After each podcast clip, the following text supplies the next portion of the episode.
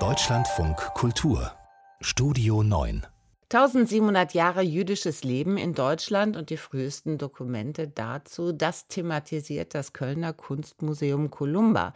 Erste Eindrücke aus dieser bemerkenswerten Ausstellung von Gerald Bayreuth. Noch vor der Kasse sieht man über der Tür eine Regenbogenflagge mit Davidstern, das Symbol der queeren Jüdinnen und Juden, die Gruppe Keshet. Das bedeutet Regenbogen. Keshet gibt es erst seit einigen Jahren. Das nächste Objekt geht fast zwei Jahrtausende in die Vergangenheit zurück, ein Abguss des Titusbogen. Er zeigt, wie die Römer im Jahr 70 wichtige Kultgegenstände aus dem jüdischen Tempel rauben. Sie zerstörten damals Jerusalem und vertrieben die Jüdinnen und Juden. Jüdische Gegenwart und jüdische Katastrophe, kurz nacheinander Titusbogen und Regenbogen, Kurator Thomas Otten. Diese Fahne haben wir reingenommen, weil für uns ganz wichtig ist, dass wir, wenn wir über diese lange Spanne von 1700 und mehr Jahren reden, wir natürlich auch die aktuelle Gesellschaft in den Blick rücken. Kernstück der Ausstellung ist ein Dekret aus dem Jahr 321. Darin erlaubt der römische Kaiser Konstantin dem Kölner Stadtrat, Juden in seine Reihen zu berufen. Der Erlass ist der Beweis, dass in Köln vor 1700 Jahren Juden lebten.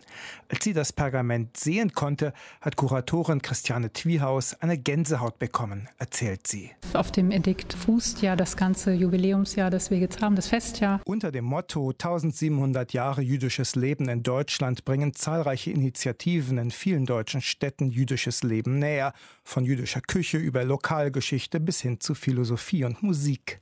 Zu sehen ist ein Pergament aus dem 6. Jahrhundert, die einzig erhaltene Abschrift des Edikts. Sie stammt aus der Vatikanbibliothek und normalerweise verleiht der Vatikan dermaßen alte Dokumente nicht, erzählt Mikwa-Direktor Thomas Otten. Das war schwer, äh, schon langes Nachfragen, begründen, erneut begründen und es war letzten Endes erfolgreich. Wir sind total happy, dass wir es bekommen.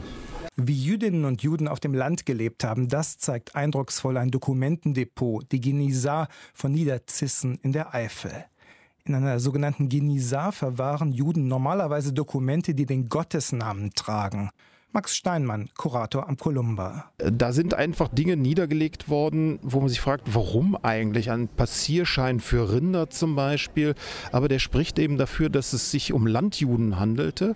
Und die haben ihr Geld verdient, ihr Einkommen gehabt mit Viehhandel zum Beispiel. Also der Viehhandel ist weitgehend in jüdischer Hand gewesen. Also wir können wirklich in den Alltag reingucken. Wie haben die gelebt? Was hat die bewegt?